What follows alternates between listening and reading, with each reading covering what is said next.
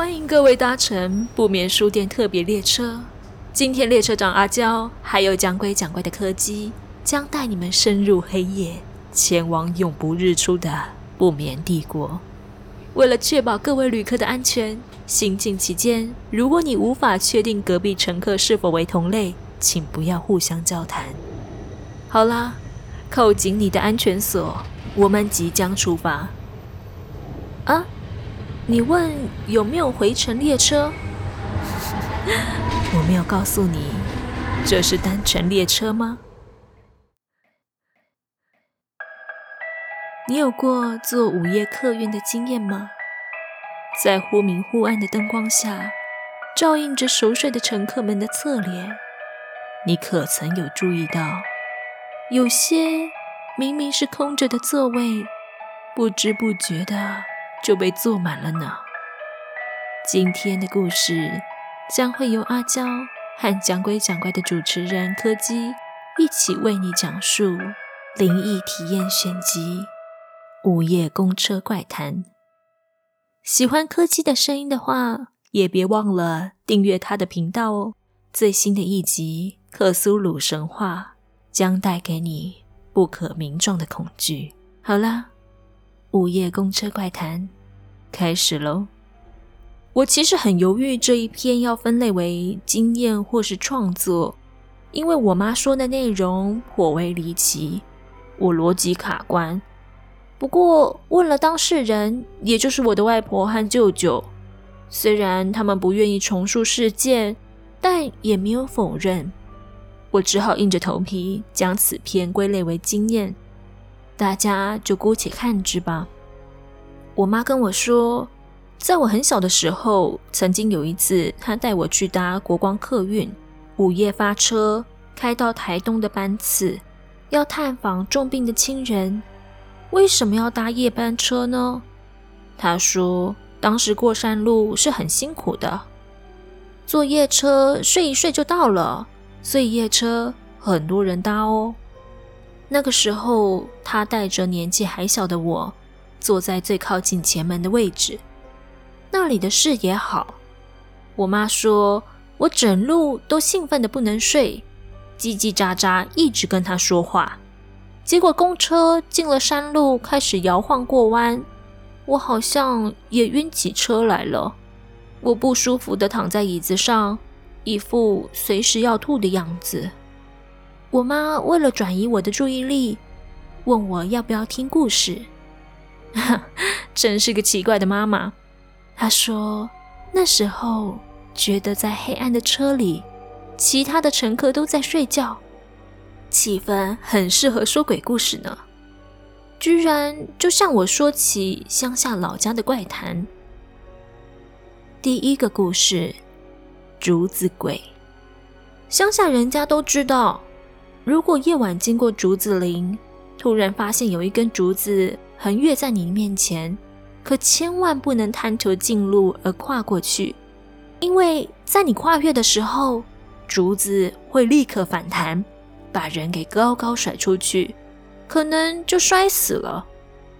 有一次，外婆想起她白日农作时，把便当盒忘在田边，她看着天色还早。不过才刚入夜，匆匆吃完晚餐，就想去田边寻找他的便当盒。外面月明星稀，连道路都看得很清楚。外婆顺利拿到便当盒后，准备返家，结果才刚踏进必经的竹林里，就突然刮起大风，整片竹林沙沙作响。外婆看见眼前一根直挺挺的竹子，慢慢弯下身来，就横倒在她要穿过的路前。知晓老一辈人的提醒，外婆不敢贸然跨越。她衡量着绕过竹子的可能性，发现这个竹子太长了呀，要绕过它，必须走进竹林深处，而那里黑压压的。看起来非常不妥。外婆和那根竹子对峙了一小段时间，然后他缓缓地走向前去，一个缩身，居然从竹子根部因为弯腰造成的小洞钻了过去。钻过去的瞬间，咻的一声，竹子像橡皮筋一样的弹回来，然后剧烈地摇晃着。哈哈哈哈哈哈！莫当安内啦！沙沙竹林深处传来这样的声音，说着：“没有人这样做的啦。”而后，笑声慢慢的飘远，风停了。一切都像是没事般。外婆半刻不停留的跑回家，暗暗心想自己破了传说，竹子鬼以后一定会提防有人从小洞钻过去的。第二个故事：雨夜里的哭声。一个下着大雨的夜晚，有位妇人不知为何倒在田边的小路上。行进此路的发财车没有注意到，直接往妇人身上碾压过去，当场肚破肠流，内脏还粘附在车轮上。开车的人可能太过惊吓，把车一抛，人就不知道跑到哪去了。我妈说，那时候她还在读国小，整日看到警察挨家挨户的问呢，有没有人看到某某。后来听说真没找到那个肇事者，仿佛人间蒸发了一样。也不知道从什么时候开始，一有下大雨的夜晚，淅沥沥滂沱的雨声中，总会有个尖锐的声音。大人们总在这个时候就会捂住小孩子的耳朵，或是拿起棉被盖住家人的头。我妈曾经调皮地掀开棉被偷听。断断续续听到那个尖锐的声音，竟是女人细细的哭声。我 巴肚，我巴肚啊，就甜了。听说那个女人就会这样一直说着：“我的肚子好痛啊。”好痛啊！这样哭到雨停。这件怪事持续数月之久，一直到警察大人发现肇事者腐烂在大排水沟里的身体，他们向妇人上香报告之后，雨夜里的哭声才不再出现。大人们虽然都闭口不谈，但我妈长大后曾和几个住同村的朋友聊过此事，大家。隐约都有些印象。第三个故事，爬窗户的女人。我的小舅舅非常聪明，从小就名列前茅。到了高中时期，师长一致认为他能考上最好的大学。有一次，外婆带小舅舅去香火鼎盛的庙宇拜拜，庙公突然把外婆招到一边，低声地说：“你儿子的身边。”有一个穿红衣服的女人，来者不善呐、啊！我看你儿子最近会出事，你还是赶快去求神明，帮帮你儿子。外婆赶紧执杯和抽签，而庙公看了签文，却摇头叹气，说：“这恐怕是前世债要今生还啊。”那个女人不取舅舅的命，但要舅舅拿前程来抵。自此之后，舅舅每到放学回家，一开始念书就会双眼疼痛，无法阅读课本，屡试不爽。外婆有一回在经过舅舅房门外，瞥见一件可怕的事情：坐在书桌前的舅舅正准备翻开课本，结果一个女人。竟然从窗户爬进来，俯身爬到舅舅身后，顺着椅子站起来。接着，她伸出十指利爪，沿着舅舅的后脑勺往眼睛方向刺下去。舅舅瞬间闭眼疼痛大叫。外婆冲进房里，和那红衣女人照对面。发现女人眼窝乌黑凹陷，没有眼珠子。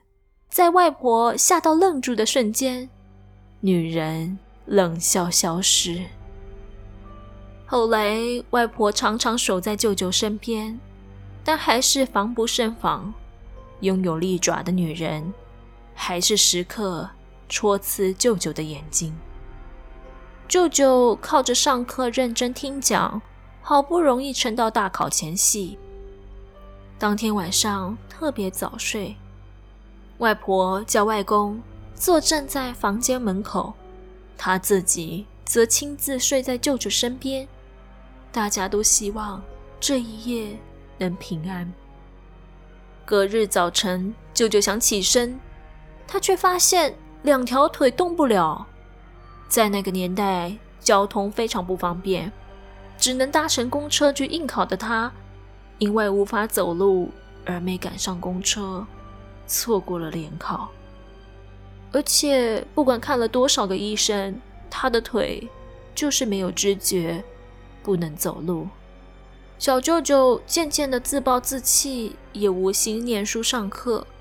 就在他决定不再联考升学之后，双腿才奇迹似的复原，而那个女人也不再出现。我妈一直很感叹。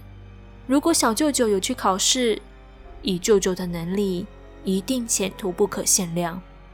无奈啊，命运难违。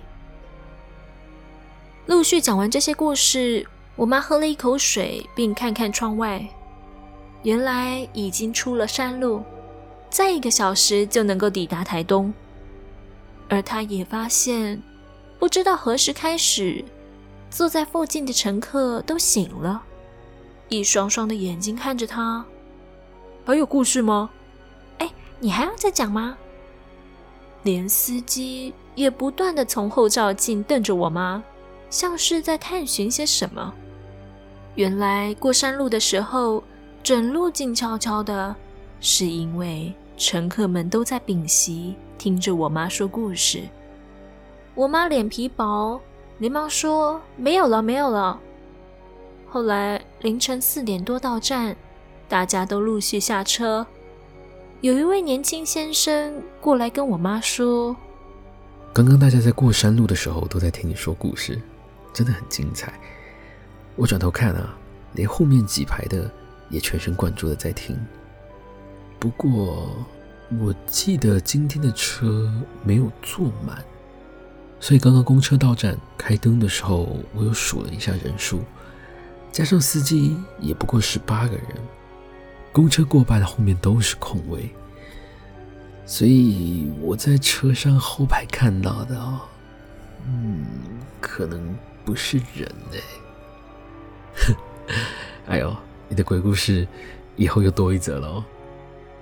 这时司机也靠过来，但带着责怪的语气说。以后搭夜车不要讲鬼故事啦！哦，我都不知道怎么提醒你停下来呢。你一进山路后就开始讲，啊，那些人影就越来越多。我后照镜都有看到，哦，我开车的手都在发抖呢，差一点被你害死哦。你都不知道在山里要敬鬼神哦。谅我妈胆子再大，当时炎热的夏日，整个背脊。也发凉到不行，她赶紧牵起我的手，像逃难似的离开了客运站。她说：“我们以后再也没有搭过午夜公车了。”除了山以外，海边、水边也是多有禁忌之处。除了水能聚阴之外，抓脚体、登鬼故事也是时有所闻，也无怪乎鬼月的时候，老一辈的人总是耳提面命的别去海边啊，千万也为了贪玩而成了鬼怪的目标了。灵异体验选集：宜兰某海滩。这件事情发生在妹妹就读护校的时候。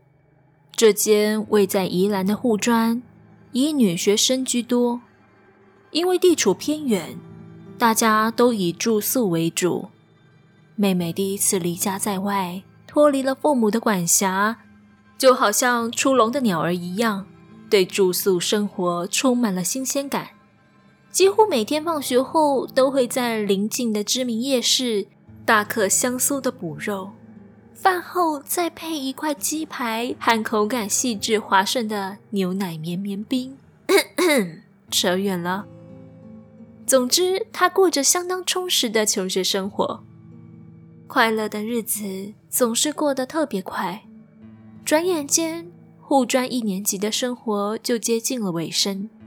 到了下学期期末考的前两周，妹妹和同学们决定趁着还没放暑假，相约去宜兰某海滩游玩。毕竟她住在台北，一旦放了假，跟在地的朋友。可就没那么容易见面了。行前大家都兴致高昂，其中也有带着男友参加的 A 学姐。A 学姐平常就是个有点特殊体质的人，大概是不想被别人用异样的眼光看待，她非常的低调。当天早上，他们一行人到了海滩之后，一起脱下鞋袜，开心的在岸边踏浪。为了让 A 学姐和男友保持一点空间，又不要显得太刻意，大家三三两两的带开，与 A 学姐和男友保持一定的距离。就这样，同行的朋友或前或后，呈纵队模式踩着海水玩闹着。妹妹和好朋友饭团专注着聊着天，以至于不自觉地放慢速度。恰好落在 A 学姐身后，学姐和男友两个人牵着手，沿着绵延不绝的海岸线慢慢的走着。两人周围散发出来的粉红色泡泡，让妹妹不由自主的更加放慢脚步，以免打扰了眼前的这对情侣。没想到，过没多久，就看到 A 学姐落下男朋友。一个人渐渐走进海水深处，原以为学姐可能是想玩水，妹妹看了一眼，并没有很在意。可是旁边的饭团比较细心，嘴上一边瞎聊，眼睛一面盯着看，直到眼见学姐卷在膝弯处的裤管已经没入在水里了，她还没打住脚步，身体。逐渐陷到海水里面。今天出游的朋友，除了妹妹一人，几乎都不按水性。大家都说好了不下水，只在岸边玩。而 A 学姐本人根本连游泳的基本换气都不会，应该没有人明明水性不佳，还冒险到深水处玩吧？饭团觉得情况不对。立刻和妹妹一起冲上前去，把学姐拉住。学姐，你在干嘛？饭团大吼。A 学姐像此时才回神，脸色顿时发白，慢吞吞地说：“我我不太舒服。”两人牵着学姐走回近岸处，三个人都一身狼狈。A 学姐身上的衣服。几乎都湿透了。妹妹对始终愣在一旁的学姐男友有点生气，说：“哎，学长，学姐都走到海里了，你没有看到吗？为什么不拉她一下？这样很危险呢。”他当时以为是情侣吵架，A 学姐才故意做出危险的事情，而学长大概也是赌气了。才会在岸边袖手旁观。可是情况并非如此，学长的表情很困惑，欲言又止了老半天，才说：“我我我真的不知道，我一直以为他还跟我在一起。”他在说什么呀？这个人未免也太迟钝了吧？妹妹听完，跟饭团面面相觑。而 A 学姐又对自己怪异的行为无法交代。唯一可以确定的是，学姐看上去状况实在不太好，只好把大家集合起来，临时取消既定的行程，匆匆返回宿舍。适逢假日，宿舍几乎是半空的状态。一年级生所在的五楼，只有饭团和妹妹一寝。为了这次的出游，全寝的四个同学都留宿。照理来说，五楼应该全部都是同级生。不过学校的规划是，五楼的头跟尾各有一间学姐的寝室，通常会由学姐担任楼长，管理这些小学妹。而 A 学姐的寝室就在走廊的最末端。考虑到学姐白天的奇怪行为，妹妹劝说她，两间寝室都在五楼，往返方便，拿了一些个人用品过来就可以将就过一夜。床位虽然都满了。但是可以设法挤一挤，今晚就不要睡自己的寝室了。这么多人陪她也比较安心。学姐同意之后，找了饭团陪她回寝室，换下湿衣服，还拿一些私人用品。最主要想要去拿书，因为两周后就是期末考了。周间开始有许多小考，周一有科考科，不但要考笔试，还要两两练习。总之，不是容易混过关的。尽管学姐从海滩回来之后就觉得身体非常不舒服，但还是勉强自己必须要打起精神念书。他们从房间出来之后，学姐将门上锁。饭团随口问了句：“哎，学姐啊，你为什么要上锁啊？”这个礼拜只有我一个人留宿，当然要锁啊。饭团立刻金口不言。他在学姐关门的时候，分明就看到靠近门的上铺有个人影探身下视，对方的面孔漆黑一片，五官难辨。学姐关门的时候，房内是关灯的状态，看不清楚脸孔也不是什么奇怪的事，因为动作的幅度很大。当时饭团还以为是打扰到其他学姐的休息，还觉得抱歉。而现在，他不知道自己到底看到了什么。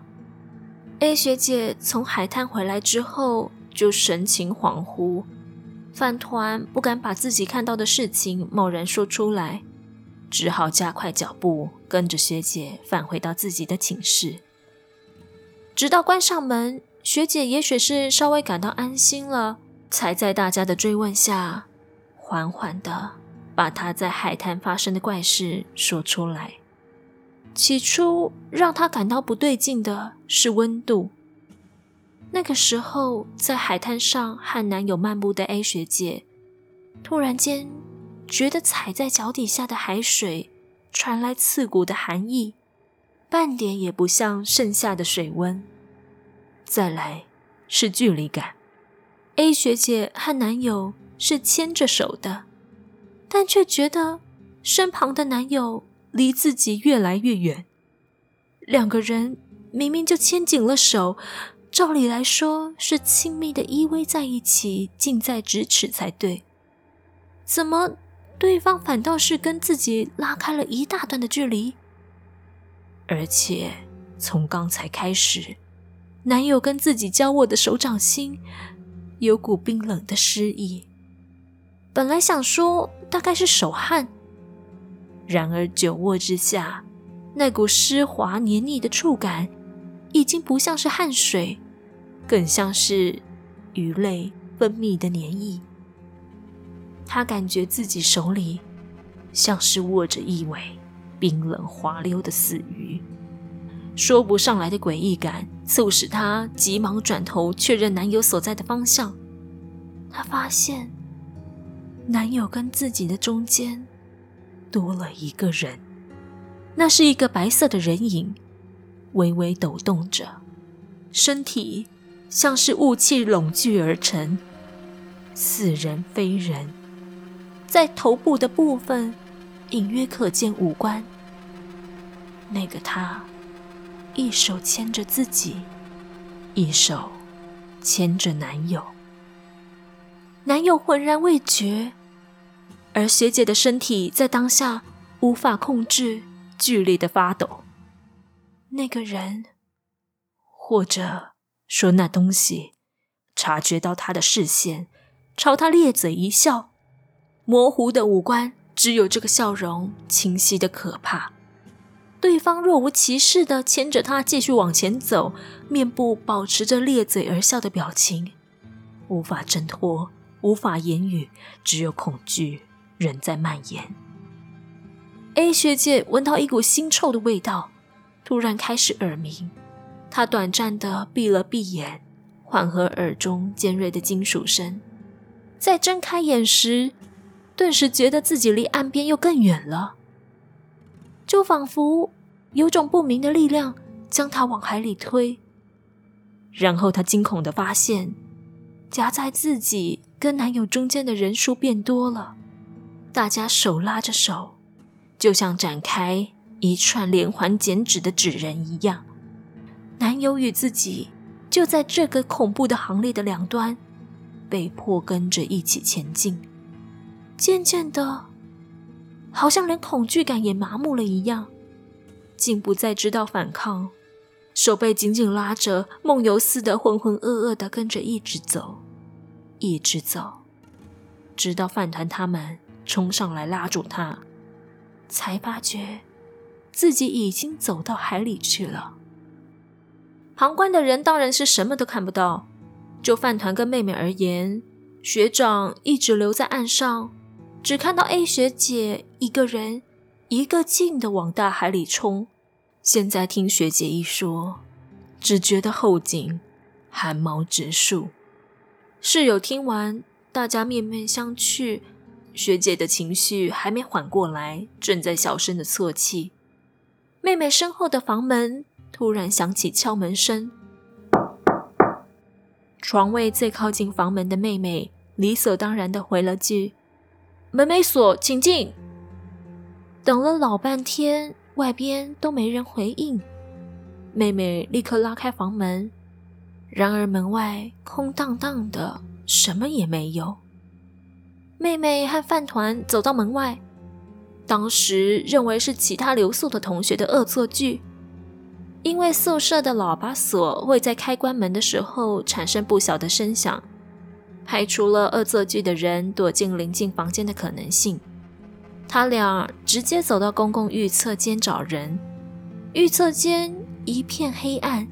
连灯也没开，妹妹先开口喊了一声：“有人在里面吗？”回应她的是一片寂静。厕所的门栓都显示无人使用的绿标。妹妹特地低下头检查浴帘下方是否有人的双脚，结果什么也没有发现。他们接着到走廊底的楼梯。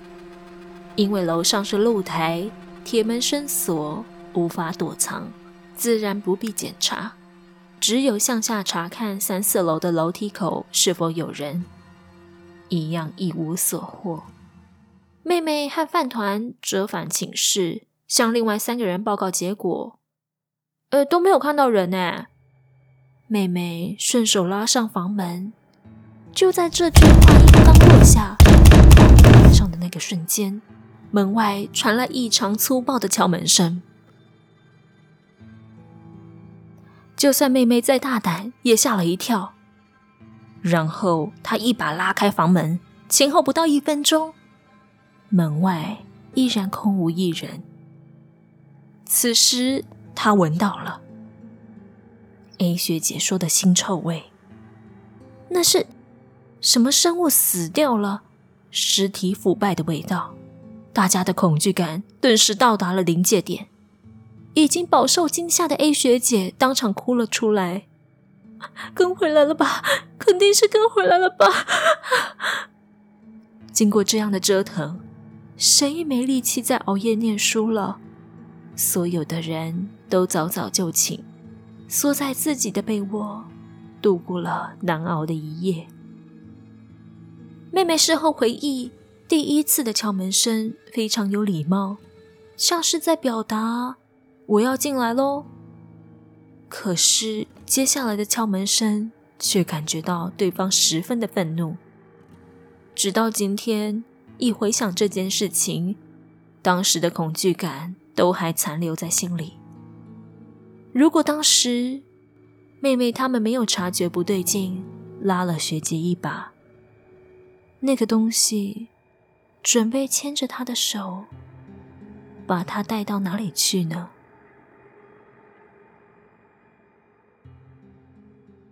大家还喜欢今天的故事吗？感谢 PTT 版友 A 二十五提供授权，《午夜公车怪谈》，以及小金鱼，谢谢你提供宜兰某海滩的故事授权哦。今天的这一集是不眠书店第一季的最后一集喽，非常感谢大家在这近四个月以来的支持，总共十八集，二十二个故事的相伴。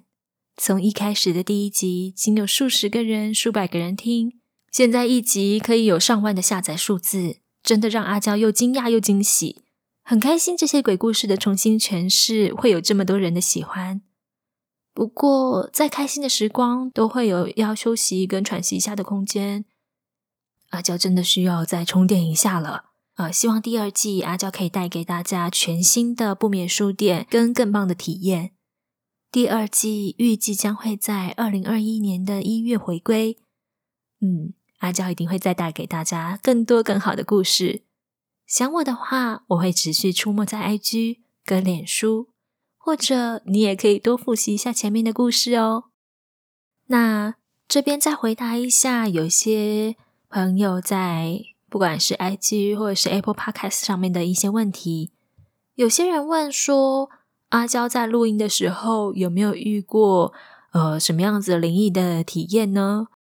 嗯，说真的，除了电脑宕机，还有就是录音软体失控以外，没有什么太奇怪的事情发生。呃，唯一要说真的有点奇怪的事情，大概就是我平常不是一个会打嗝的人。就是不管是吃饱饭啊，或者是平常，我不是那种肚子里面会有很多气体，会想要呃打嗝或打饱嗝的状态。但是我录 Podcast 的时候，尤其是在中后期，从应该是从在讲不眠山的故事开始，我会一直打嗝。而且是那种已经吃饱饭很久了，理论上来说，理论上来说都已经消化好，但是会，呃，就是我自己觉得讲到比较恐怖的地方的时候，会一直打嗝。嗯，有些人说身体有些状况的时候，可能是，呃，呃，可能是好兄弟啊，或是灵体也在你旁边一起一起收听故事呢。而不眠山大概就是阿娇打嗝打的最多次，有时候会需要停下来，呃，打嗝，然后然后才能再继续录音。第二名打嗝最厉害的大概就是五楼那间套房吧，也是讲一讲就需要停下来打嗝，或者是在后置的时候会发现说，哎呦，怎么这么多需要剪辑掉的地方啊？嗯。现在这样子自己讲一讲，都会觉得有点恐怖呢。好啦，呃，这个就是回答一下，在 IG 上面有朋友想要知道阿娇在录音的时候有没有什么奇怪的事情发生呢？那么我们就下一季再见喽。如果你有想要对我说的话，或是想要听的故事，都在 IG 留言给我，或者是在 Apple Podcast 上面都可以。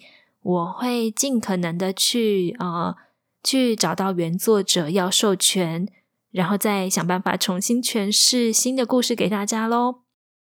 那我们明年一月再见喽，拜拜。